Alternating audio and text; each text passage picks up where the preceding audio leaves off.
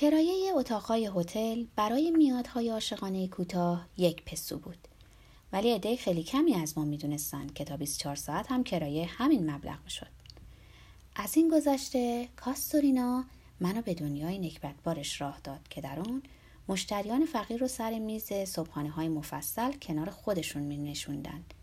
به اونا صابون قرض می دادن. موقع دندون درد به دادشون می رسیدن.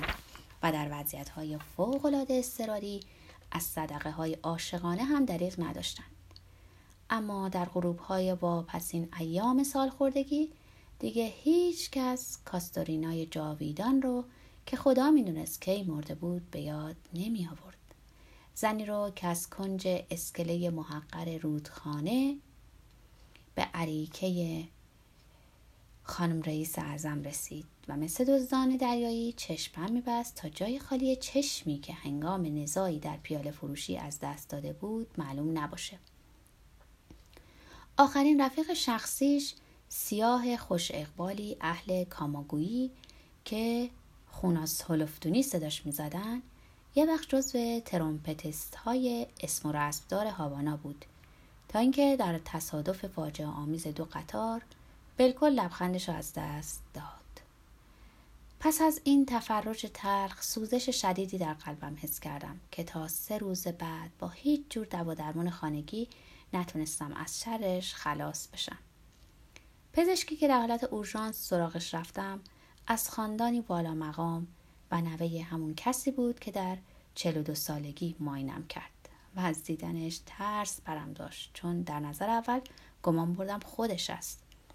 علتش تاسی زودرس عینک تاستکانی و چهره مقموم و درمانده دکتر بود که اونو به قدر پدر بزرگش در هفتاد سالگی پیر و فرتوت نشون می‌داد. با دقت بسیار تمام بدنم رو معاینه کرد و عین زرگرای وسواسی شش دانگ حواسش رو به من سپرد. گوشیش رو روی پشت و سینم گذاشت. فشار خونم رو گرفت. واکنش زانوم و سنجید. ته چشمم رو نگاه کرد و به رنگ پلک پایینم توجه نشون داد.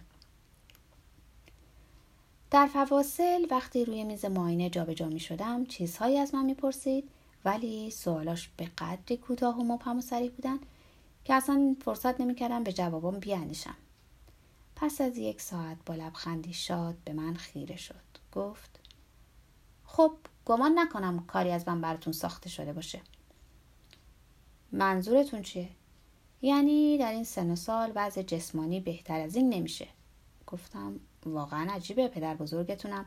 وقتی 42 سالم بود دقیقا همین حرف رو به من زد. انگار زمان نمیگذره. گفت همیشه یه نفر پیدا میشه که این حرف رو بزنه. چون به هر حال همیشه یه سنی دارید. با حکمی هولناک تحریکش کردم. فقط مرگ گفت درسته اما با وضع جسمی خوبی که شما دارین رسیدن بهش آسون نیست. واقعا متاسفم که نمی‌تونم از این بابت باعث رضایتتون بشم.